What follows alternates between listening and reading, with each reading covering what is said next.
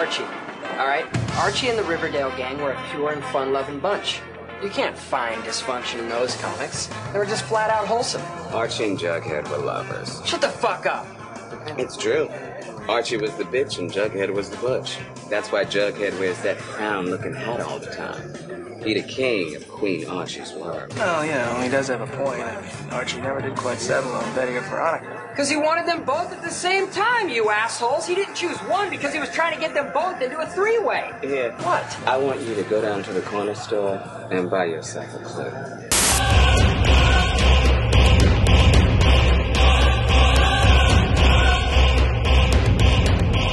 Hello and welcome back to Vox Populorum, the VoxPopcast. I am Christopher Maverick. As always, I am here with Wayne Wise. as always, except for that one time. Oh, that one time, yeah. yeah. Always, mostly. So, Wayne, when we decided to do this show, when we were talking about it, one of the first things we said we wanted to do is one day we're going to do a show about the TV show Riverdale because it is the best show on television. Yep.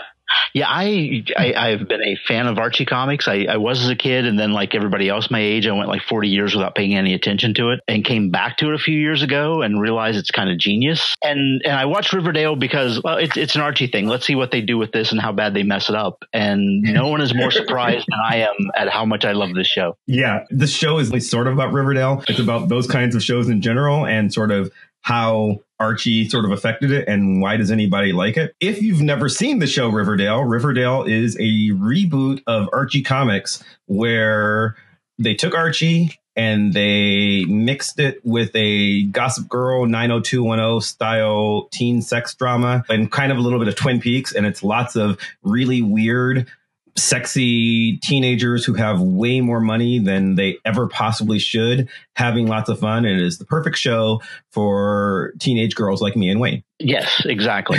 and, and, and with all of that, and I think this is a part people would have a tough time understanding. It's remarkably true to the spirit of the original Archie comics. I know there are people who, who would argue that. I, I watched a, a YouTube video recently where there's an old Archie fan who was just railing about how the show just destroys everything and blah blah blah. I I think hopefully in the next hour we'll make the point that it's a bit more true to the the spirit of the original than I think is really obvious. So when we decided to do this, I thought, well, who else can I invite to talk with us this week. So we have more guests than normal this week. We have three guests. The first is my friend Connie. I know from college. She is my age and also a 15 year old girl, except not.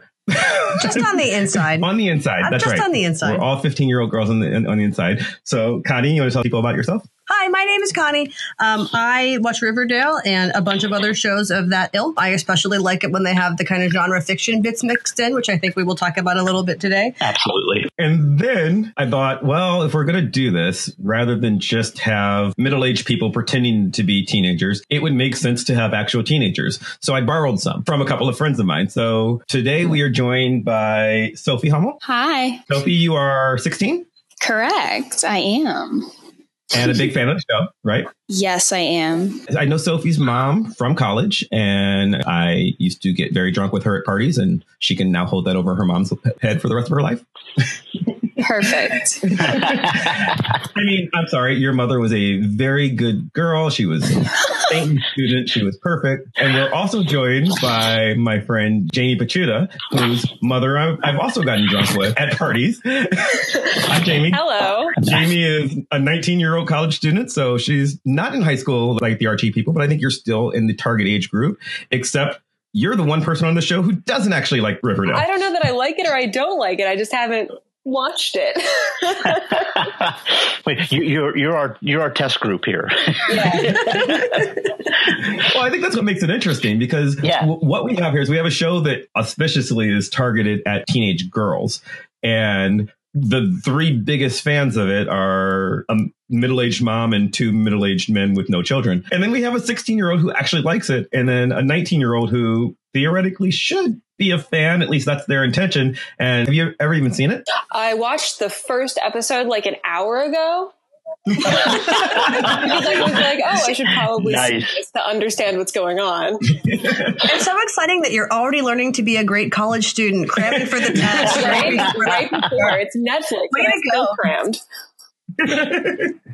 well, that's good. That's great. So it, it also just hit me there are five of us on the show. We should form a band. Because, because that's what you do when you're, uh, you know, a, a teenage sex romp, right? Oh, definitely, yeah. and and you do jingle jangle, which Yeah. um, I don't know. Jamie's not that far Yeah. yet. Jingle jangle is, is is the drug that they do on Archie. And Um, and and one of the singles that the the band the Archies released in 1969. So I love that you just knew that off the top of your Yeah. head. Like, that, that's I want everybody to know that's not in his notes. no, He just knew that the song Jingle Jangle came out in 1969 by the Archies. Sophie, how'd you start watching the show? Um, I saw the commercials on TV, and me and my friends thought that it was so interesting. Uh, so we just decided that we would all watch it together. Had you ever read the books before? I have not. Okay, perfect. Had you watched other shows like Gossip Girl, Pretty Little Liars, 90210, any of the other teen soap operas, I guess you'd call them? Because they're not necessarily sex dramas, but they are because they're all shows about just a bunch of teenagers hooking up with each other. But have you watched any of the other shows like that? No, Riverdale would be the first. Okay, so that's interesting because that leads to Wayne's little talk about the history of Archie. Yeah, yeah. Let's let's go into. I mean, Archie's been around as a comic since like what 1941. Pep Comics. I, you can sort of make the the claim that Archie invented the teenager. Uh, you know, now it, it's like teenagers are a, a demographic that are marketed to. We make TV shows for you and clothes and and music and and whatever. And you know, up until the 1940s, teenagers were people who went out to work on the farm or the mines when they were 12. There, wasn't so much of a teen pop culture. And that really came of age more in the 1950s. And we're going back to our nostalgia show, like Happy Days and whatever. But it wasn't really until the 40s and 50s that teenagers were seen as a separate demographic who might possibly have taste and interest of their own that we can now sell products to. And so, you know, Archie in many ways was in the foreground of that and kind of invented the concept of the teenager and has been published ever since in some form or another. And somewhere out there, there's a paper waiting to be written on how you can view teen culture, clothing and music and whatever purely through the lens of Archie comics since then. So I, I read it as a kid, uh, like everybody did. I ignored it for the next 40 years. And then I went back to it. I, there's, there's an independent comic called Love and Rockets from the, the 1980s. Uh, one of my absolutely favorite books, uh, indie book. And I, I'm going to come back to it when we talk about genre as well, but I bring it up arguably my favorite comics artist is Jaime Hernandez, who's one of the creators of Love and Rockets, and he is hugely influenced by by Archie comics. And he's talked about this in interviews. Just a couple of very specific artists who drew Archie, Dan DeCarlo and and Harry Lucey, who were just big influences on his art. And I love his art so much. It's like, all right, let me go back and look at some old Archie comics and see what he's talking about. Is is he full of shit or, or what? And oh yeah, we were given permission by parents to swear. Clear that ahead of time. Yeah, Way to go. Well, I, I I know both of their moms, and yet they're still on the show Yeah, right. because I, I don't understand how that happened. but but I, I I went back. I started looking at this stuff and reading the stories, and they're really kind of brilliant. Uh, they they're little eight page chunks of life. They're well drawn. They're genuinely funny. And they're really kind of surreal. Um, Mav, I'm going to bring it up first. Uh, Mav and I have both read a, a book. It's an academic study on Archie called 12 Cent Archie, where the guy who wrote it went back and read every Archie that was priced at 12 cents, which is from the early 1960s up through the mid 1970s and wrote a dissertation on it essentially. And the book is is amazing and it's it's fun, it's academic, but it's incredibly accessible and fun. And he made some really great points. And like the characters, and I, I think this plays out in the show as well. The characters are in many ways archetypes, but from story to story, there is no consistency whatsoever. There is no, if, if the story requires Archie to be an expert skier, he will be. If the next story requires him to be an absolute klutz on skis, he will be. And those stories will never reference each other. There's no consistency. and you can see things like that time and time again in the stories. Just there is no, you, we've talked in past episodes about continuity and, and how important continuity has become to Marvel and DC. And oh, something happened to Spider-Man in 1968, and we have to make sure that what we're doing now is consistent with it. And Archie wasn't consistent from one story to the next, and hasn't been and for the last 80 years. Sometimes Archie's ba- dating Betty. Sometimes he's dating Veronica. Sometimes both. Sometimes the girls hate each other. Sometimes they're best friends. Eh, yeah, whatever. Yeah, yeah, exactly. And I, I and the the guy who wrote Twelve Cent Archie talks about the character types being you know, what, what was the phrase he used? Uh, story engines. It, they are mm-hmm. they are something that drives a story, and the specifics of what they can do, whether or not they can drive or like pizza or not or whatever, has no bearing whatsoever. And so that's a tremendous freedom for the writer to just kind of do anything they want to do. So and just a bit of trivia. I, I, mentioned the jingle jangle thing for, for our younger viewers and, and participants. There was a cartoon of Archie in the, the 1960s, in the late 1960s. On the show, the Archies formed a band called the Archies. they hired studio musicians to play the instruments and sing the song. They recorded a song called Sugar Sugar. It was released as a single in 1969, the year of Woodstock. Sugar Sugar was the number one record in America. in the time of the Doors and Jimi Hendrix and Janis Joplin and the Beatles' last album, the number one song in America was Sugar Sugar by a group of people who didn't exist. so that's that's a little bit of history. And then of course, 2 years ago, they announced that they were going to do a show called Riverdale. And if you're a longtime comic book fan like us, because that's this show, you saw that and you thought, this is going to be ridiculous and bad, and it's going to be off the air easily within two weeks. And but, but, but, we have to watch because it's yeah. comics. Right? We have to watch it. Yeah, yeah, we got, yeah, we have to watch this because I want to watch this train wreck. I want to see them burn it to the ground. I just have to see it.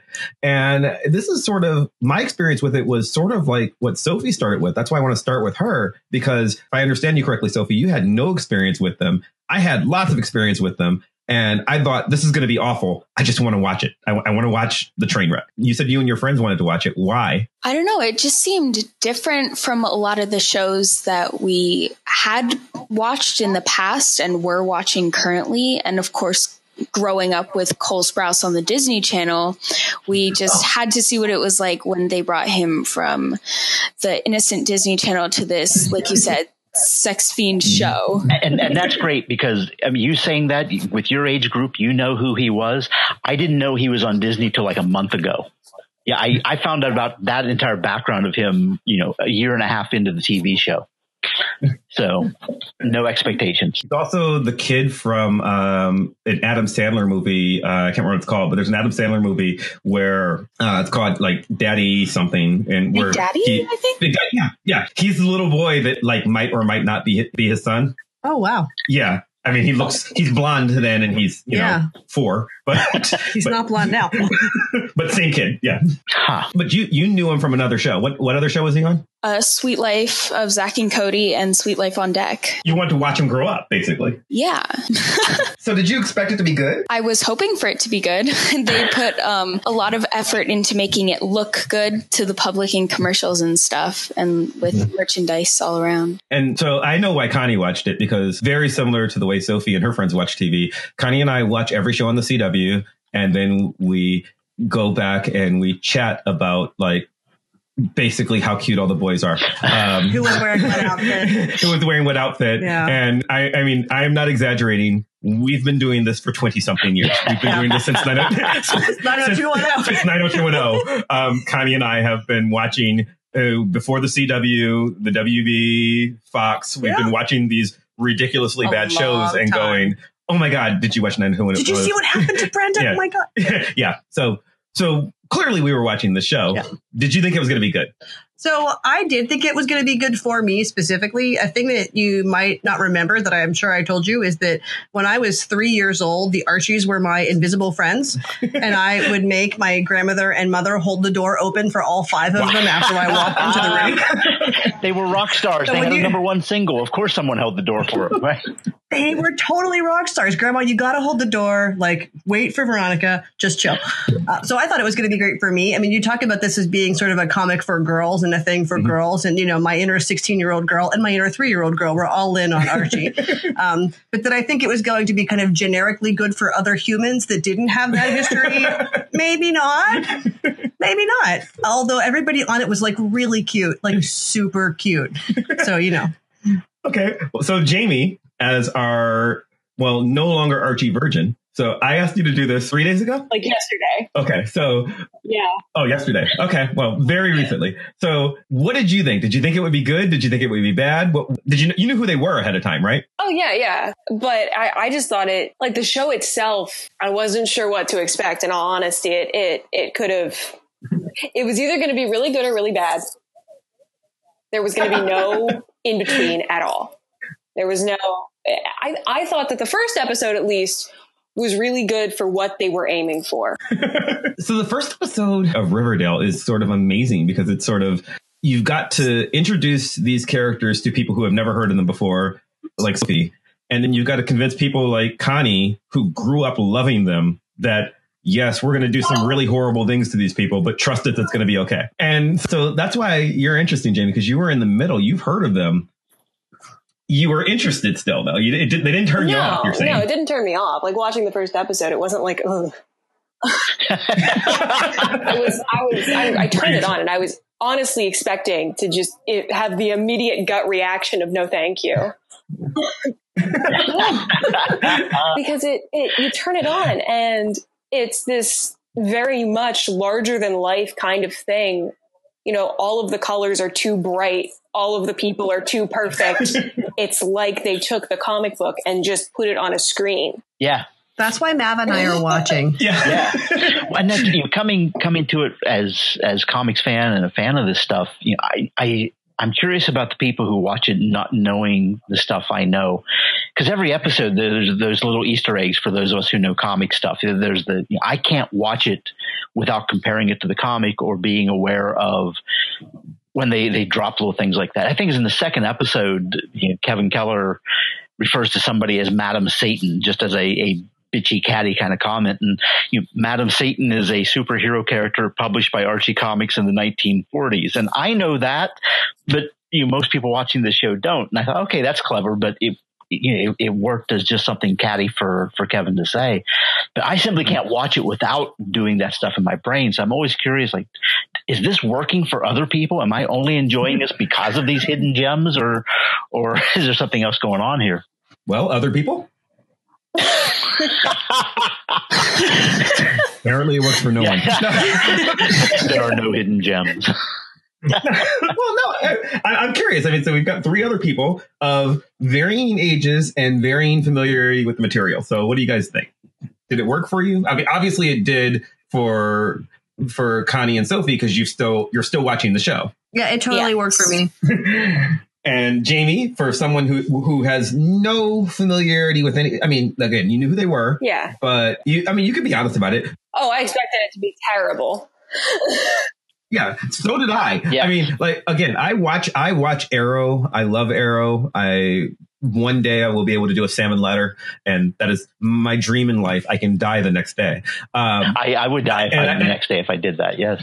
yeah, but but I wa- I watched these shows, but when I saw so. Um, going back to when before it premiered, and presumably Sophie will remember this because she said this is what this is w- what drew you into the show. The Yes. commercials that the, the commercials for Riverdale for a month leading up to uh, the, up to the premiere were this goofy looking kid because they tried to make him look as much like comic book Archie as possible. So he's got ridiculously unrealistic fire engine red hair and freckles. And really thick oh, the eyebrows. eyebrows are and big huge. eyebrows. And, and, they're, and, they're, and they're perfect. If you look at the Oh, yeah, yeah, drawing, very- Archie has giant black, yeah, Very realistic giant black and eyebrows. very caterpillar Yeah. Yes. Yeah. Seriously. and so then they show him and then and then the commercial like shows him walking by and giving the Archie smile and then he takes off his shirt and he looks like a Greek statue. He's got sculpted abs and, and I'm like Archie did not look like that. and then in the next scene he's suddenly having sex with his teacher Mrs. Weatherby who in the comics is 80. Oh, yikes. Um, Mi- Miss Grundy. Mrs. Grundy, yeah, Mr. Weatherby, Yeah. the principal. Yeah, in the comics, Mrs. Uh, Miss Grundy is like an 80 year old woman who is looks. I mean, she is the old teacher that is mean. I mean, Mrs. Grundy, Miss Grundy still has the bun and the glasses. Yeah. It's just that she's like, you know, 28. Yeah. Yeah, and they kind of they're making out in like the back of a car, and then you have people like in the commercial. Like now, it's like now we're gonna have somebody shooting somebody, and then we're gonna we're gonna drown Jason Blossom, and it was like, what? Where did all this come from? and, it, and it was just suddenly like in my head there was this just this explosion of this is way too much, Mhm. but it It, works. it, it is, you know, to use the appropriate phrase, I guess, a little cartoony in its approach, but they somehow make it work. It, it doesn't feel like parody. Um, I, and maybe this leads into you know what we alluded to earlier, the conversation about genre, because it, it's you know what genre is this? You know, it's, it's a TV teen romance, teen sex romp, or whatever. But there's a whole lot of different genres going on in, in this series, and and once again, I think it reflects the comics. There's murder mystery. There's It's a little noir. It's Yeah. not, yeah, it's like it's like a detective story. Yep. Jughead is. I I guess Jughead's not really a detective. He's he's a writer, but he's essentially a detective. And and you know Betty is is Lois Lane. You know, she's the reporter looking for the truth. yep. And Cheryl is perfect in every Yes. way, and she will tell you. Well, and, and, and I, it took me a while to realize Cheryl in particular. Cheryl, I think, is the most exaggerated one of the bunch. Cheryl is the the gothic romance, uh, and the Addams family who lives next door. Everything in Cheryl's world is slightly more baroque than everybody else on the show. Mhm. Yeah, like, And that really that really works because of who Cheryl is as a character, though. I mean, you know, absolutely.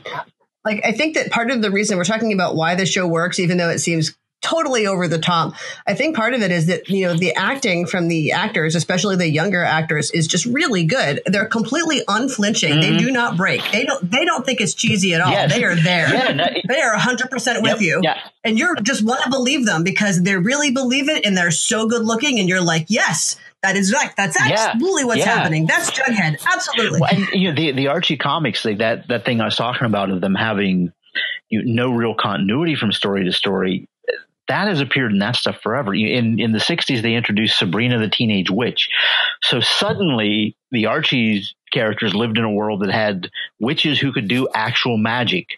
And in the Sabrina book, we and and it, there was a Saturday morning cartoon, Sabrina and the Groovie Goolies, and the Groovie Goolies were Frankenstein's monster and Dracula and the werewolf, which by extension existed in the same world as the Archies. So they opened up this world to have these weird gothic elements to it. You much much farther beyond than than what Cheryl represents. But just yeah, it hit me like I'm watching this. It's like, oh, Cheryl's family, they're like the Addams family or the or the Munsters. They're just that slightly weird neighbors that you know moved in next door to the Flintstones that one season. um, and yeah, I mean, over the years, Archie teamed up with the Punisher back in the '90s. In more recent years, the comics have attempted to to make the stories more adult. So there's been an ongoing book called Afterlife with Archie, where there are zombies. There's a book right now where Jughead is a werewolf. There's a book right now where Veronica is is a sorceress. They they did a team up with Predator. Yeah, so yeah, the the comics themselves have have just jumped. Like those characters can be thrown into almost any situation and somehow make it work. Okay, so that's why the show works. The show works because the characters were always characters that could be anything. Yeah, I Is that I, your I guess? think so. I, I think that's the point I'm making. They Well, and you you talked about the kind of you know when this all when the Archies started as being like the 30s or the 40s. I can't Mhm. remember the exact date. Yeah. Okay. So if you do the math, that's basically 77 years ago. So as far as most people alive are concerned, like the majority of people alive, the Archies have always Yeah. been there. So you talk about them being archetypes. We've existed with those archetypes. You know, the majority of you know within two, one or two standard deviations of current humans, we've always had those. Mhm. Well, and, and you you can you can just kind of go down the the list. You know, Betty is the girl next door. Veronica is the mean rich girl. Cheryl is the meaner richer girl. Uh, you know, Jug, Jughead's the best friend. Our, Reggie is the Archie's frenemy, the the nemesis. So you know, they are really kind of very specific archetypes that you can probably go to every other CW show or or 90210 or whatever and graft those definitions onto the main characters of all of those shows. Well, but they don't try to be. I mean, they are complex, but they don't try to be. And it, so, originally in the comics, you're right. Like Reggie is Archie's rival. They're friends because they're on the same football team, but they're just constantly at each Mhm. other. There's nothing that differentiates Betty and Veronica other than the fact that one is the rich girl and the other is the girl next door. That's literally like the reason Archie can't decide between them is They're they're in the comics. They're the same Yeah. person. They're Veronica's a little meaner. Yeah. Well, one is blonde. Yeah, one one's blonde and dark one's hair. brunette. Yeah. and, and, and Cheryl was Um, introduced as the redhead sometime in the 70s. So but then you take it to the TV show. And they are archetypes, but they're they're somehow Yeah, more. yeah. Pick Jamie. So you've watched one episode. Who stands out for you the most? Who am I the most interested in, or who stands out the most? both, yeah. Um, the all of the adults on the show are the most intriguing characters. Um, and I Interesting. only I only say that because Okay. all the teenagers are in in from seeing one episode and not knowing basically anything about the comics other than they exist they're so stereotyped. You you can see their storyline coming miles and miles ahead. And so the Mhm. only mystery besides you know the literal mystery of the show is you know who who are these adults? What are they going to do? How do they play into it? And what's going to happen to them? Because they're so complex in a lot of ways. They're the only things that you don't really see coming. Yeah, and I, I find that fascinating because in the comics, the only adult who has a, a real personality at all, which you haven't seen because he's not in the first episode, is Veronica's dad. Everybody else are pretty much cookie cutter 1950s era adults. I'm going to make you bread or cookies or whatever on the part of the mom, and you need to go get a job on the part of the dad. And you know, Mr. Lodge is is more than anybody in the book Archie's nemesis and but the only adult who really has a personality. I, and you know, I come away from watching the show maybe in a more adult perspective. You know, If you continue watching this, the main lesson I'm learning about adults from the Archie universe is all adults suck That's what lot. makes them so interesting. Everyone else is so tragically broken. the, the adults They're- are they're terrible, terrible but people they're in the only ones that you look at and go, "Yep, that could happen." Like th- these Mhm. teenagers have perfect airbrushed faces and drama storylines that could never happen in real life.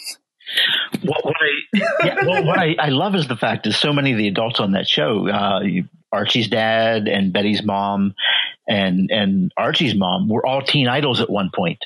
They were they were Mhm, they yep. were all in movies and TV shows at that age when they were teenagers. You Yeah. Molly Ringwald, and Jug and Jughead's dad, who Yeah. you've not seen yet, Jamie. But yeah, Yeah. yeah. So Oh, and and Josie's mom. Yeah. Like literally all the all the mothers and do- and fathers are are, are teen Yeah, which I, I think that's brilliant casting. And I'm going to put this out into the universe and hope someone at, at Riverdale hears me. Since Molly Ringwald came in as Archie's mom, if they don't cast Ally Sheedy as Jughead's mom, I'm going to be severely disappointed. So, Yes. Concur. Oh God, please make that yeah, happen. so, so, yeah, isn't perfect. Okay, sorry, sorry. Okay, so- I just, I just, you know, completely. No, I- now I want to ask. Now I want to ask the exact same question to Sophie, who watches the show all the time. She's the only person who's caught all the way up, except for me. So, who is the most interesting person to you? I think the most interesting person is Cheryl, just by seeing throughout the two seasons how much she's changed from being so spoiled and the rich bitch in season one to being in season two. I hope I don't spoil anything for Jamie, but I don't care. being what a coming Cheryl thing from- to say. Coming from a broken family who just has no relations with each other with half of them being dead and the other half hating Yeah, other. it's the Addams family thing. I said, you know, her, she she grew up in a family of monsters. Exactly. Know, I mean, metaphorically, but she grew up in a family of monsters. And yeah, I I agree. She's the character I feel most invested in because I they've done such a marvelous job. I think with her from the beginning of she is she's horrible. She's evil. She's mean to her friends. She's she's terrible. And there's something wonderfully vulnerable about her that you want to root for her. And you see her pain and brokenness. And mm-hmm. that mitigates the awfulness someplace because you understand where it's coming from. And this is where me and Sophie are going to talk because we're the only ones caught up. And I'm going to do this without spoiling, or I'm going to try to. What's amazing about the show, you know, if using Cheryl as an example, if you go to the comic, and and I think the 12 cent Archie makes this point, in a lot of ways, Betty and Veronica are basically the same person. They're almost interchangeable. Veronica's a little meaner. She's also a little realer. I think when you're a little girl, you're supposed to associate with Betty, and then you're supposed to grow up and you're like, oh no, Veronica made a lot more sense. It is it, that's classically how people talk about it in the comics. Cheryl was introduced in the 70s, and she almost didn't make sense unless you were really paying attention.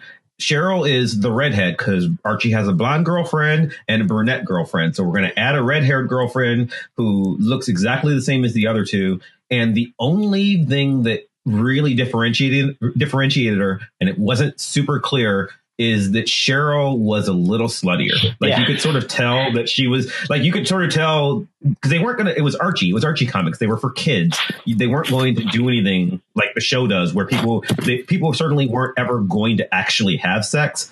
But you could tell that probably Cheryl was the one who did. She was a little more dangerous.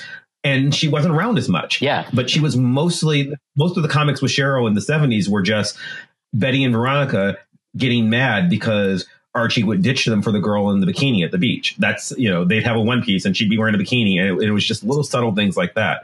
So she was never in the comics, she was never much more than just sort of the girl who was so mean that even Veronica hated her. So on that first, those first couple episodes of the TV show, I feel like that's where, you you know, she sort of starts out. But then as you grow to see her family and you, you grow to see, so the show opens up and this is something that Jamie knows because she's seen the first episode. The mystery of the show for the first season is who killed Cheryl's brother. Cheryl has a twin brother, Jason, um, in the, in the comics as well, who's never been as big a character. So they started the show by just saying, we'll just kill him. So he's uh, so the show starts with him being a murder victim, and the first season is all Yeah. solving the mystery of who killed Jason Blossom. Yeah, he, he's the, he's But- Cheryl Pal- or the Laura Palmer of Riverdale. right from from yeah from Twin Peaks, and a, a big part of it is let's find out like him being dead gives you a little bit of a reason to sort of feel sorry for Cheryl, and it gives the characters a little bit of a reason to feel sorry for for Cheryl, and that quickly goes away that first season because she is such a bitch all the time, and she's just so aggressively mean to people for the first four, five, six episodes. But over the course of two years, you've sort of found out why more and more. And now, again, with very limited spoilers towards last night's episode, and uh, I see if you see if you agree with me, Sophie. Cheryl's basically the hero now. As of last night, she is probably the coolest person on the show. Fair? I definitely agree with that. I think what happened in her house was a turning point for her Mm-hmm. um, in becoming the hero of the story, helping out Betty. Right. So you, yeah, so you see, there's a, there's a lots of over the last couple of seasons. There's lots of you find out. Oh, okay, this girl's fucked up. She's got her mother's a nightmare. Her father is a nightmare. Everyone is horrible to her. She became a bitch to everyone else because no one has ever loved her, basically, and she just doesn't know anything else. So you sort of grow that sympathy back, and as you know, she she literally is a is a character out of some you know out of some 17th century Victorian novel, and you sort of not only do you get why she became this, you sort of want her to win. I, mean, I, I guess that's the best way I can say. You sort of you sort of root for her in a, in a Yeah. weird way, and she sort of starts making sense. And what what makes her what makes it interesting to me is sort of what you were saying at the beginning, Wayne. They're all on different shows because Betty, for instance, is not on that show at all. Betty, who lives in the same world as Cheryl, is friends with her. Ultimately, you find out they're actually related. You know, Yeah. they're cousins even. But they're but Betty's family life is more she's got teenage struggles, but they're suburban teenage struggles. You know, she's she has to worry about will my family break up? Will my, you know, the, the nightmare that is Cheryl's life doesn't exist for Mhm. her. But some but somehow both their problems feel important in the same way. And and i and it's it's sort of weird because you shouldn't be able to identify with anybody on riverdale at all because they're all so cartoony. And yet i find all of them so compelling. Like like when when betty has problems you go i get what she's going through when Jughead first started, it was like, I get what he's going. Like, I don't because I've Well, never been, you know, I've never had been by my by my parents or anything like that. Or any of the Yeah. crazy things that happen to those Well, people. and the genre thing, you know, Jughead's living in in Rebel Without a Cause. You know, he he's the th- that and, and in, in many ways he's the character who is most overtly changed from the comics. yeah, the classic Jughead is the buffoon. Yeah, uh, he, I mean, he- and a, a lovable yeah, he, yeah. he's Archie's best friend, but he's he's lazy. He's not interested in anything except food. He's the one person in Riverdale not obsessed with the opposite sex. Uh, he's kind of a girl's ooh. They've actually in the in the comic itself, they have made him canonically asexual recently. Right. Uh, that was Right. certainly Yeah, the modern, yeah, the, mo- Yeah, the- the, the modern modern version. Is is an asexual. and that's absolutely true to what his character has always been. It's just they they you know, that's not a term they would have used in 1942. So And television Jughead is anything Yeah. but that. He is not the bad he's boy. hot. He is the most sympathetic guy on Yeah. the show. I love, I love TV Yeah. Jughead. Jughead, you know, he has a history, and you just want to like fix him and help him, and you're like, oh, can I take him home and hug him because that seems like it would maybe go somewhere, and maybe tuna casserole. I don't know. Like, I mean, in some ways, he has as much of an interesting backstory as Cheryl does, except that his is revealed a little more Mhm. quickly.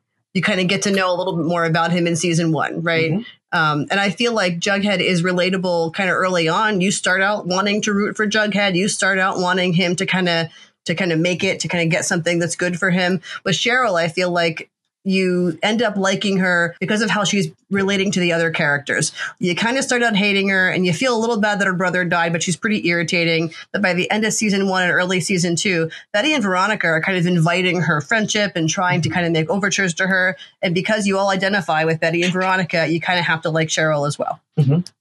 Also, I think Cole Sprouse, uh, as Sophie pointed out, Cole Sprouse was the most famous before the shows, other than the adults. The adults who all were teen stars, but of the of the teen actors, Cole Sprouse, who plays Jughead, was the one who had a career ahead of time. So I think there's, I think there's sort of something where you're sort of in. I mean, Sophie, you said you wanted to watch the show because he was on it. Right. So, so I wonder if there's something where there's sort of a built-in audience for him. You know, he's the narrator on most episodes. Open up with him reading from his journal about what's going on, and so like I think you're sort of inclined to sort of want to know Jughead's story. Jughead's story on on on the show starts with the fact that somehow he comes from the one poor family in Riverdale.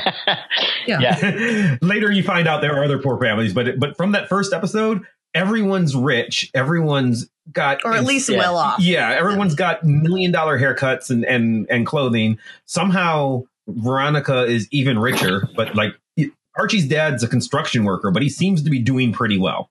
And and Jughead is next to homeless, and and it's just sort of accepted that he's the one poor family, and you sort of go from there. So I think he's got a kind of a thing where oh he's the kid who doesn't fit in, and I think we all we all feel that way at some point. Well, and I also feel like comic book people tend to root for the person who doesn't fit in, and to the extent that comic book culture has kind of taken over, and we're no, you know, we're no longer rooting for the guy in the Letterman jacket. Yeah. you know, that ship kind of sailed. I feel like now we're it's sort of more acceptable to root for Jughead. You know, it's he's we want to feel like he's the weirdo, but let's be honest, those people kind of won. Yeah, and I think one of the things that's great about the show is they've they've essentially built it in a way now that every single character, certainly all the main characters, are people who don't fit in. Like Betty has a dark side that you find you find oh, oh it's probably it's it's pretty early on I think four or five episodes in when you find out that she's got mental, mental issues she's she's struggling And- and that makes her not fit in. Veronica's father you find out is in jail. Yep, there's Mhm. a family thing going on. Yeah, with yeah, Veronica. like everybody's got something that sort of sets them aside. Uh, Kevin Kevin's gay. Kevin Keller is is the gay character that's canon- canonically in the comics as well. Honestly, he's probably the most well-adjusted person in Riverdale, Yeah. aside from the fact that he's got what classically would be the big secret on on a show like this. He's but fine. it's not much of No, a secret in the show. Yeah, And isn't his dad like the Yeah. officer? yeah, that's the, Like the detective. Yeah. The sheriff. Sheriff. Thank you. We're talking about you know things we like about the show. How did it get over all the things that it shouldn't work? I think we all agree that it, it shouldn't work, and yet it's somehow intriguing. But why? Not just it can't just be that we relate with them because they're weird. I mean, everybody's weird, but there's lots of weird shows mm. on television. Yeah, and you know, I, I wonder for myself. I like I watch most of the CW shows, but it's because they all have superheroes in them. You know, I I didn't watch 90210. I watched Twin Peaks back in the day. I, I Mav, you and I have talked. I, I liked movies like Edge of Seventeen. I, I watched. You know, I, I saw all the. Pretty in Pink and 16 Candles in the 80s when I was you know, too old to be seeing them then as well. But I, would I be watching the show if it wasn't specifically tied into a comic that I have a fondness for? And I, I don't know that the answer would be yes to that. I, I don't think I would have paid any attention to it if it was these exact same archetypes and stories, but I didn't have that connection. I, I would have, but I love shows like this. Yeah. But I think what's interesting is, Jamie, you said you just don't watch much television. Yeah, generally I don't. I don't watch much TV. But you're going to watch TV or a movie or anything like that. Do you care about stuff marketed specifically at your age group, or does it not matter? Like, are you more likely to watch this than you are um, I don't know what's. Oh, they just brought back Dynasty. I would probably be more interested in whichever show I could personally relate to. You know, if, if we're talking about a show about a bunch of teenagers in high school, yeah, I've been there. I've done that. I've seen it versus this. Dynasty is about a family that owns like a tech company. They're oh, millionaires. Well, see, I've seen that. I've been there. Um, Wait, your yeah. mom owns a tech company? Yeah. Can yeah, I come yeah. over? Yeah. Yeah. She's been holding out on us. Man. But but you're talking about personal connection to a to a show like this, you know? Yeah. If I'm gonna sit down and watch a show, I'm much more likely to watch something that I can at some level relate to and not just situation but personally. And you're going to sit here and basically show me this show of these bunch of perfect teenagers with their perfect lives that aren't perfect at all. And i'm like oh i can relate to that. And moreover i want to have that yeah. life. I want my life to be that interesting even though it sucks like I wish my yeah, life right, had this. Right. well, bringing up things like Dynasty, I you because that that's a reboot of a show from from the '80s, and you know, I, I, forget what they weren't a tech company then, but they were. I think they owned oil in the original show. Yeah, yeah. So, so there was that, and you know that was Dallas, and there was what, what Falcon Crest, oh, and Falcon Crest. several others of that. Yeah, how's how's that for a blast from the past? Yeah, I forgot about Falcon Crest. But yeah, but yeah, those are. I've always wondered about how many people actually relate to those shows. Here's a show about Texas oil billionaires, and you know, I was watching it in my little backwoods Appalachian home, and it's not like we related to them. I think a lot of that for people, the appeal of that is the wish fulfillment thing. I'm never actually going to live like a billionaire, mm-hmm. but let me watch people who do. No, but there, there, there's something to be said about this idealized version of something that you've experienced. I mean, I wish I, I wish I could afford the cars they have and the clothes they have. Yeah, I, am going to say this is from the viewpoint of, of the oldest person here tonight, but I, you know, some of that that heightened drama and and Sophie, I'm sorry if this sounds insulting, but at that age, everything feels that important and that much drama. I, I think they're trying to capture that sense of in the show itself, here's all these crazy things that are happening. But I, you know, I remember being a teenager. It kind of felt like that every day, whether that stuff was happening or not. Is, is, am I just too old and not, you know, am I, am I mischaracterizing teenagers? No, I think that's a good description of I'm going to say us, but everything just seems to be so important, whether it's the littlest yeah. thing and, or and, and the I, biggest thing. Say that's that's not an insult. I think that's just an observation. I was like that at, at that age, and and I think that's that's part of growing up and hormones and all the changes and and you know for so much of this stuff whether it's relate i'm like that now. Yeah, well yeah, yeah. but you and i are have our inner 15 year old girl. I don't think we I, I, this I, conversation. yeah i have some of that as well. I, I recognize but yeah I, you know, some of it is it's the first time you're experiencing any of that stuff. So it, it, it feels mm-hmm. bigger than you. Know by the the 17th time you've gone through that at, at our age it's still dramatic but it's not anything brand new in the first time. And like yeah i've been through this before and i will probably be through it again.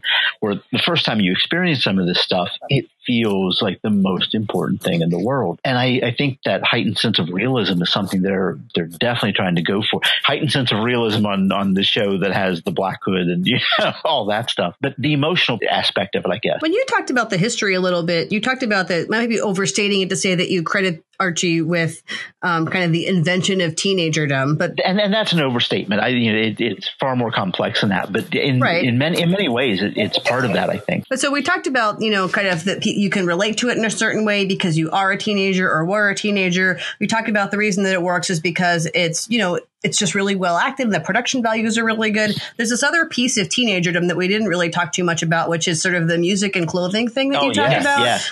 Um, and I feel like for this for this kind of ilk of shows, for the kind of teenager shows, that there are definitely you know music pieces and clothing pieces that really kind of keep people coming back. It's maybe not the primary reason that you're there, but I got to tell you, I do kind of want to see who's wearing what when I Yeah. wa- turn the show Well, on. and, and, and Um, the show itself, or the, the comic, it had Dan DeCarlo, the, the one artist I mentioned, had teenage daughters, and he would talk to them about what teens are wearing. You know, he, he would look through Yeah. the, the, the Sears catalog of see what fashions were hot for, for teens in 1965. So he was really on top of that. And that was true of most of the, the, the Archie artists. You know, music always played a part of it. I mentioned Sugar Sugar and, and Jingle Jangle. That was when, you know, the late 60s and, and cartoons and rock and roll would become a thing. But, you know, throughout the history of that book, you have them engaging in music. You can't hear it. They didn't record stuff, but that's part of the stories that they're from very early on. Yeah, there's there's a famous cover of Betty and Veronica listening to a Beatles album, and you know it's a Beatles album because they're raving about it. And Mr. Lodge is sitting there with a thought bubble over his head with insect beetles in it. So, and that music as something that and more so then than now, you, music in, in the 60s is something that separated you know, the generation gap. These kids and their weird music today, where now all of us adults grew up with the weird music and we still listen to it as well. So I don't think that's quite the gap it used to be. But that kind of music theming is a thing that happens in uh, almost all of these kind Yeah. of teenage shows. I remember uh, like. And I watch a lot of these shows in bits and pieces. Reign, which is basically the teenage sex drama about Mary Queen of Scots. Did anybody but me watch that? I've seen one episode. Okay, so there's a part, you know, and this is again, this is Mary Queen of Scots. This is not new, but they have her doing kind of, you know, like medieval ballroom dancing to what's clearly a Taylor Swift cover. like, like, wait a minute, what is that? Uh, and it's you, you. This is part of the reason why people watch those shows because you want to see the, you want to hear what they're playing, you want to see the outfits. Heck, Matt and I talk all the time about the Arrow fashion Yeah. blog. Yeah. So Arrow is another one of these Yeah. comic book shows that we love. I will link Arrow fashion blog uh, Oh. to the to the show notes. It, it is the best website That- ever. And I both love and hate the Arrow fashion blog because early on in Arrow, I would look at the Arrow fashion blog and be like, oh my God, I can get that necklace. That necklace is $37. And now I'm like, that necklace is seven grand. How dare they make money? I cannot afford to shop on the Arrow fashion Yeah, blog Matt, anymore. Matt mentioned that to me last week sometime in, while we were talking about this, and I didn't know that existed, but I've seen that for Doctor Who. Like, if you want to do any of the Doctor Who costumes, here's the blog that tells you exactly what jacket he was wearing in this episode. Um, And now they're all sold out. Every time you click on any of those affiliate links, you can't even get that $7,000 necklace anymore because apparently there are rich teenagers Well, buying and, them. and, and something that that was you know, part of the comics for a long time is they would they wanted in the letters pages they would have kids the kids who were reading this book send in your design. So you know girl girls and boys across america were were doing really bad drawings of betty and veronica wearing clothes that they have designed sent them into archie comics and dan DeCarlo and harry Lucey and the other artists would do drawings of them. So you get these kids hmm. and you know it would say sent in by chris maverick from you know pennsylvania at age 12 Yeah. so it, it was a chance for the the kids to participate you you saw how they viewed fashion Yeah, that's not new, right? You know, we Yeah. people people always look to media to figure out what people are wearing, but it's just really the heightened drama. It's really heightened in this whole set of shows. I remember looking watching Buffy the Vampire Slayer, Mhm. which is not quite the same, but kind of has some of those same themes. And Anya was wearing a Peter Pan collar shirt, and I was like, oh my god, how do I get a Peter Pan collar shirt? that And I didn't have a blog; I just had to look. But I mean, it's that's been a pretty consistent thing for media in general, and especially for media that's Yeah, geared at yeah. teenagers. well I, I Okay, but does it work? We have two teenagers. Does it work, or is it just for us because we're old? Good point. The fashion and the clothes. Yeah. Does it make you go, "Oh, I want to dress like Betty or Veronica or"? I need Cheryl"? those earrings. Yeah. Where did she get those shoes? I think it has an impact, but I don't think it totally changes us. Yeah, there there are very few moments where I I look at someone and I'm like, I want Hmm. that necklace exactly. It has to be that one. I'm sorry, it's seven grand. Hmm. It has to. Mom, I need it. Like, I would say the, the biggest impact is, is the the idea Well, I- of the style, not not the exact. Well, I think that's fair. And I think that the idea of the style is what we've had for, you know, most of the time that this media has existed. I think being able to affiliate link to the specific necklace is a relatively new concept, given that this all started in Right. the 40s, right? Right. But you definitely always, I mean, even going back to like Friends, give me the Rachel Yeah. haircut or whatever. Give me the Rachel haircut. It's a good Oh example. my goodness, that haircut. Ugh. when we were talking about the fashion end of it, there's a blog out there that shows pictures of Katy Perry outfits on stage and compares them one to one to outfits worn by a character by the name of Katie Keene, who was published by Archie Comics. Oh, I saw that. Yeah, it, Katie Yeah, Keene was published by by Archie Comics, and there's fashion every every issue. She was wearing different clothes, and it's uncanny how many of Katy Perry's outfits look pretty much exactly like like Katie Keene things, and she mm-hmm. is. Yeah, some of those were spot yeah. on. I mean, the outfit that she wore in Roar, I was like, wow, that is like the Yeah, same it- outfit. it's amazing to, to see that comparison, and I, I think she is on record as denying it, but I think that can't possibly be true given how close these things are and how many of them there are. Like if it happened once, like okay, yeah, that's a coincidence, you know, heart shaped bustier, whatever. Uh, but when there, oh look, there are twenty. So we've talked about the music, we've talked about the fashion, and one of the things, I mean, sort of what started it, we were calling this the teen sex drama. And that's one of the things that I wanted to, I I definitely want to finish up on that because what I think is interesting about all the CW shows, and I- I'm calling them CW shows, but it's not just CW shows.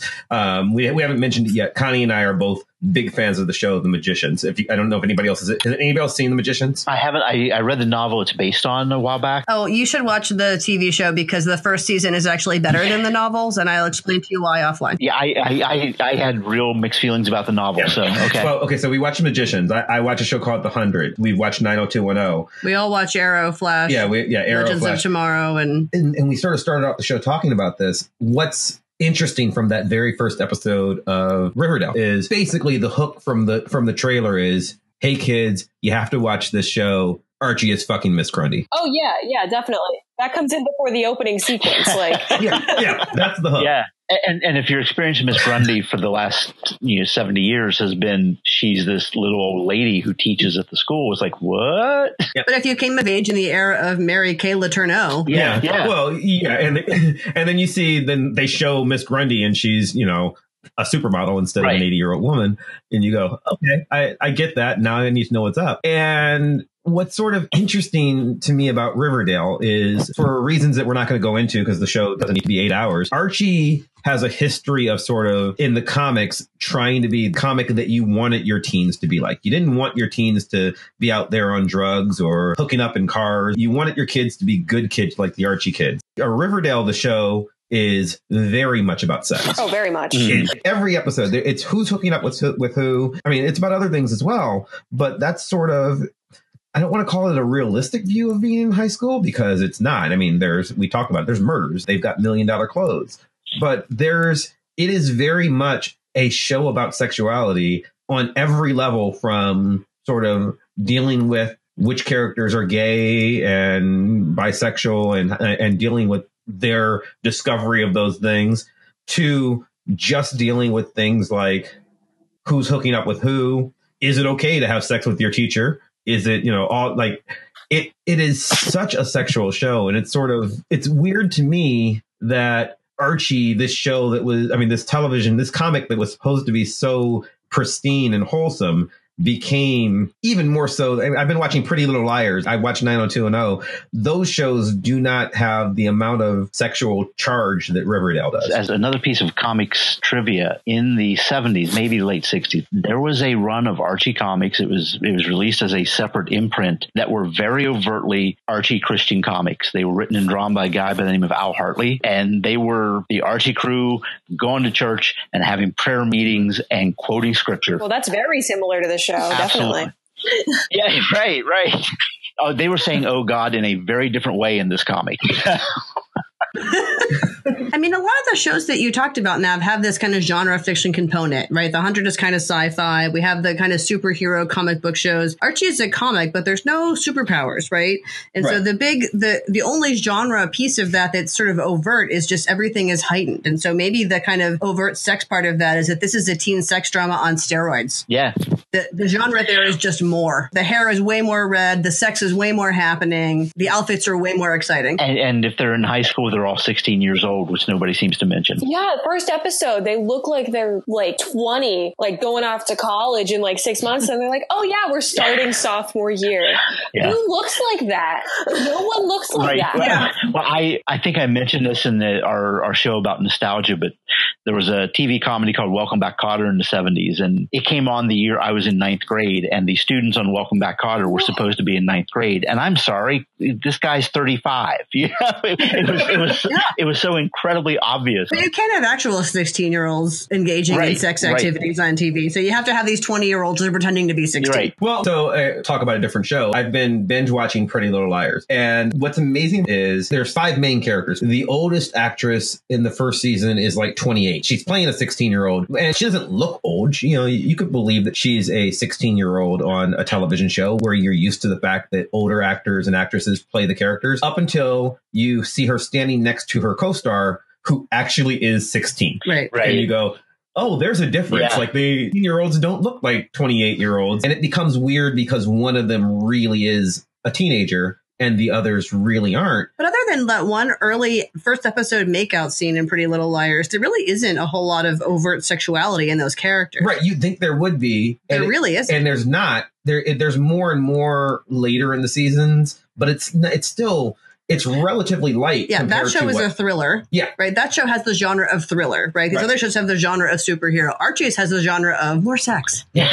I mean, I don't mean to say it salaciously. It, from the first episode with him hooking up with Miss Grundy in the car, there's a point to that, and it goes somewhere. Yeah. Mhm. But I mean, at the end of the day, you're still talking about a show that's about a sophomore sleeping with his adult teacher. And it sort of plays out organically over the course of the season, which is sort of weird. Sophie, I know your mom watches the show with you. Uh, yes, on occasion she does. You sort of want to say, that's not something you'd normally watch with your mom, but I think it's sort of almost fine. Yeah, I think it's interesting because of the different generations that watch it, because you have the older people who grew up with the comics and the books rather than the mm-hmm. teenagers who just grew up with the actors. I just, it, it's to me, it's so weird the extent to the show has managed to sort of make it, you know, it's about heightened sexuality, like Connie said. How did they manage to sort of make that okay? Like, I would expect that the biggest complaint about Archie, I would expect right now to have lots of parents groups going, take this filth off the air, you know, it, it- because of what it is. But it, it just sort of feels okay in a way that, like, I, I've seen people complain about Pretty Little Liars. And as Connie said, there's really not that much sex in it.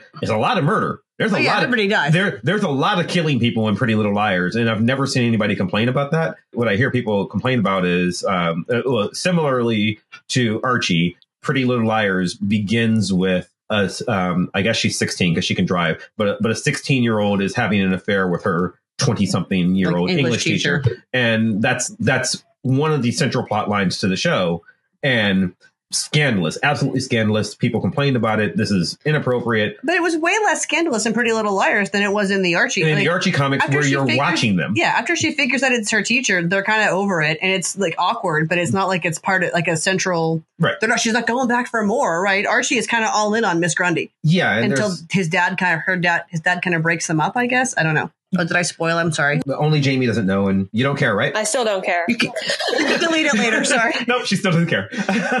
so It's yeah. more salacious in Archie than it is in Pretty Little Liars. It's absolutely just a salacious. plot point. It's absolutely salacious in, Ar- in Archie, but no one cares. Every episode's not about sex, but I mean, very early on, you've got an episode where Veronica and Betty decide to get revenge on Chuck for Yeah, that was um, kind of creepy. yeah. And so they dress up in lingerie and attack him in a hot In a tub. and, and you're like just watching it. I'm just, it was riveting, but you want to go, what the fuck? It is was going totally on here?" creepy. It was actually a little creepier than Archie hooking up with the teacher, frankly. yeah. Yeah, there, there, there's a chapter in 12th and Archie called Betty is Crazy, mm-hmm.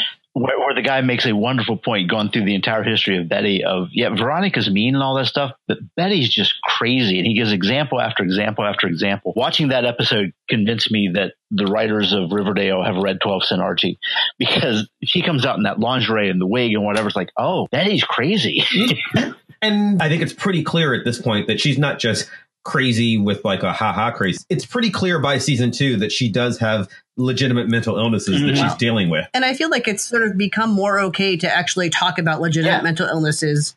Mhm. You know, in comparison to how it was 20 years ago. Sure. I mean, many of us in the kind of older contingent on this show grew up watching 90210, which was sort of a precursor to all of these Mm-hmm. things. Do you remember the episode in 90210 where I think Jason Priestley sleeps with the blonde chick in the pool? Yeah. It was like a huge big deal. Oh my God, they're actually having actual sex. And they didn't show any of the sex, obviously, because it was primetime TV. Mhm. But it was a huge big deal. I mean, you know, my mom was not interested in me watching that episode of the show, but, you know, she went to sleep. It was fine.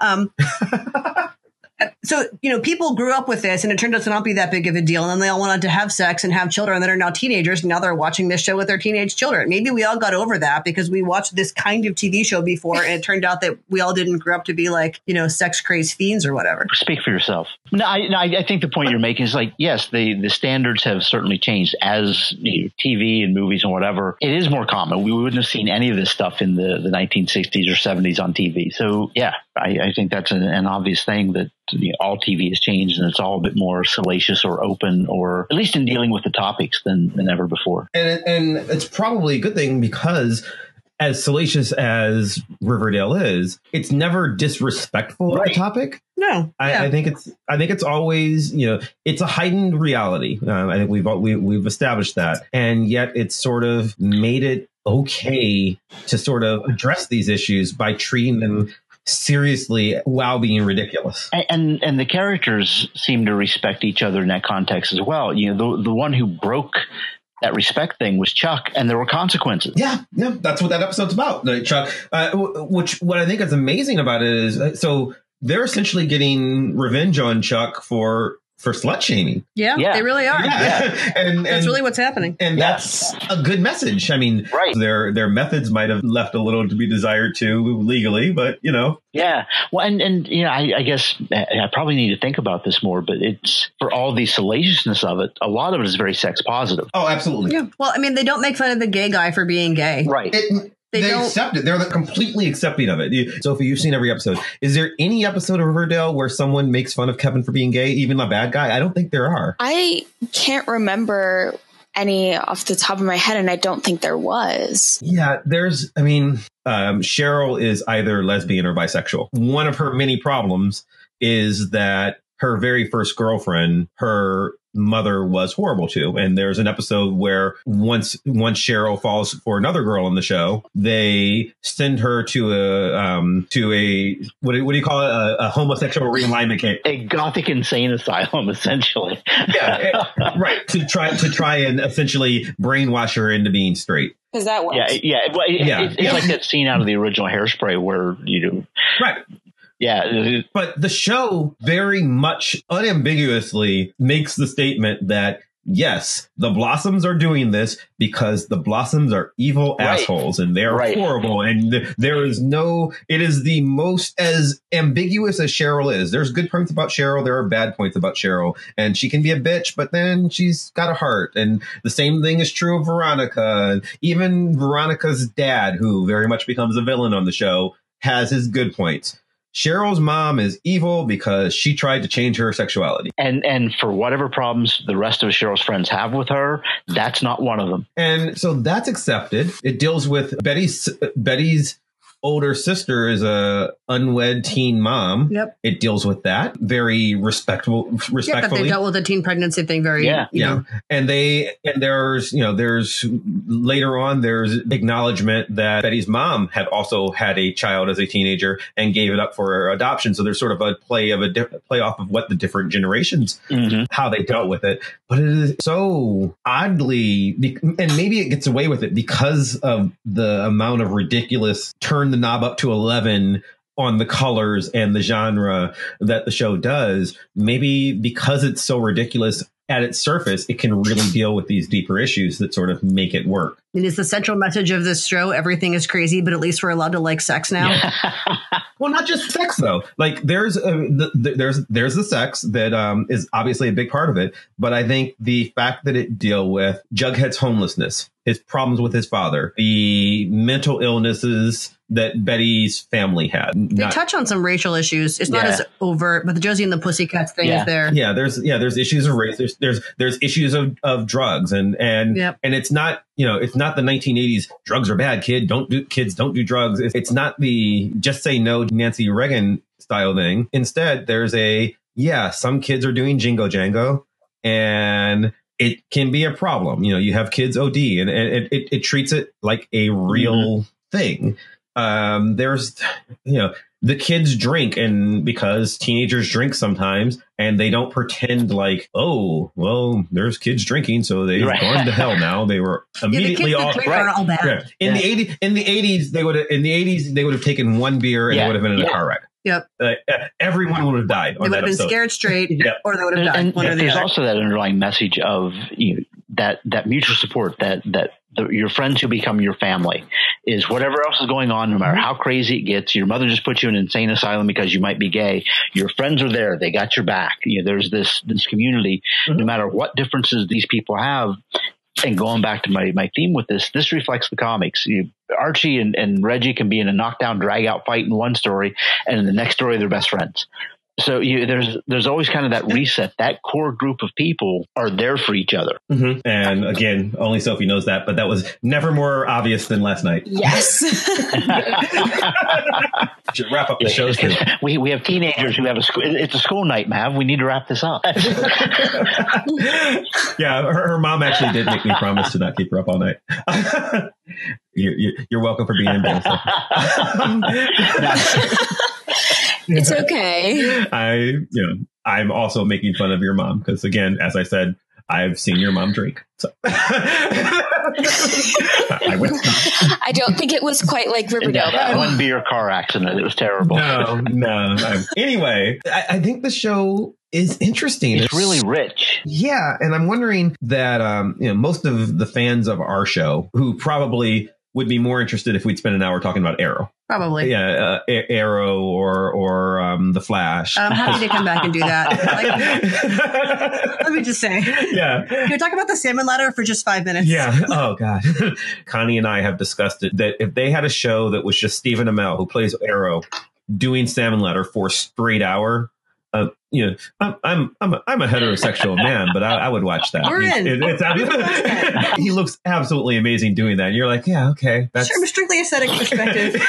I imagine Archie could, could also do it. Uh, oh my God, salmon ladder off. How do we get this going? Like, somehow there is so much going on there that you know I, I I almost I wonder who who listens to this show has even given it a, a shot because it just looks so ridiculous on paper and yet magically just works and it does look good. And well, and it's comics, but it's not superhero comics. And right now we are in an era of massive superhero comicdom. right it's the only thing I mean the biggest movies in the world are all superhero movies the biggest TV shows are mostly superhero TV shows and this is just- just this one And this ridiculous is comics for girls. is happily a soap opera you know, there might not be superheroes on it at least not yet Well, except for Cheryl. Connie and Wayne uh, can plug your ears, but Cheryl's a superhero, guys. It's amazing. Everyone should watch the show. And I want to thank our guests, all three of you. Start with Connie because I know Connie has something to promote that I promised her that I would. I would let her promote, which is something that I think is really cool. So, Connie, Uh, I draw robots and I put them on Twitter and Instagram. And you can look at my robots at Twitter or Instagram. My Instagram and robot are called Robo Adorable. The word robot and the robot adorable without the T. Connie does portraits of your family as robots because I have cool. one, and and they are absolutely adorable, watercolor. Yeah, that, yeah, watercolor. Yeah, They're they- watercolor robots seeking And- new family. um, and yeah, she's done several, so you should def- definitely follow her on Instagram. you. Jamie and Sophie, I'd like to thank both of you guys for being on as well. Yeah, thanks. Yeah, thank you for having me. No problem. It's great to have someone who is at least age appropriate to where we don't seem just like old people watching this show that is clearly not targeted at us, um, old people and guys. So I want to thank all three women for being on today. it's like because this show could have been really weird if it was just me and Wayne going. I, I, I think it would have been great. We Actually, are. if you two could talk over that hour of Stephen Amell on the salmon ladder, I feel like that could work for everybody. Just- so dreamy, so dreamy. Uh, next week's show, we're going to try to do something a little different. It's going to be our first live show. Yeah, I, I'm going to write something up and post it on the blog in the next day or so, just to give you some idea what's going on. But we'll be there's Three Rivers Con at Century Three Mall in Pittsburgh. It's a comic book show, and Mav and I are doing a panel where we're kind of talking about the history, the history of comics conventions and how they've changed over time. So And I'm going to have in the show notes, once again, you can follow Connie's Robots on Instagram at at RoboDorable. You can follow our show on Twitter at VoxPopcast. Uh, subscribe to us on Facebook on Facebook.com slash VoxPopcast. Watch the uh, watch the blog at VoxPopcast.com. Follow me on Twitter at Chris Maverick and my blog www.chrismaverick.com. Wayne? uh, Wayne-Wise.com. Have some Instagram and some Twitters, but I really don't do a lot there. And I want to thank all of our guests once again, and thank you all for listening. Thank you to Maximilian of Thoughtform Music for the overly long theme music that you're listening to right now. I'm just going to keep making a joke like that until he writes us new theme music. he gave us a bunch of he gave us a bunch of themes. Maybe maybe we'll switch it out at some point. Use another one. Yeah, I love this one. I love the Latin people chanting Wings Victorian month. Thank you everybody for listening, and we will see you next time. Bye. Bye.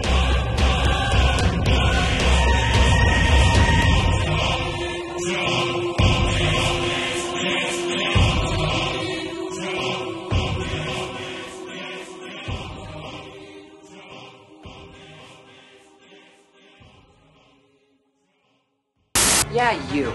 You are marching back across the street with me, and we're gonna pick up a shitload of Archie books. And I'm going to prove to you beyond the shadow of a doubt that Archie is all about pussy. Come on. You shut up. You're insane. Archie is not fucking Mr. Weatherbee. Deny, deny, deny.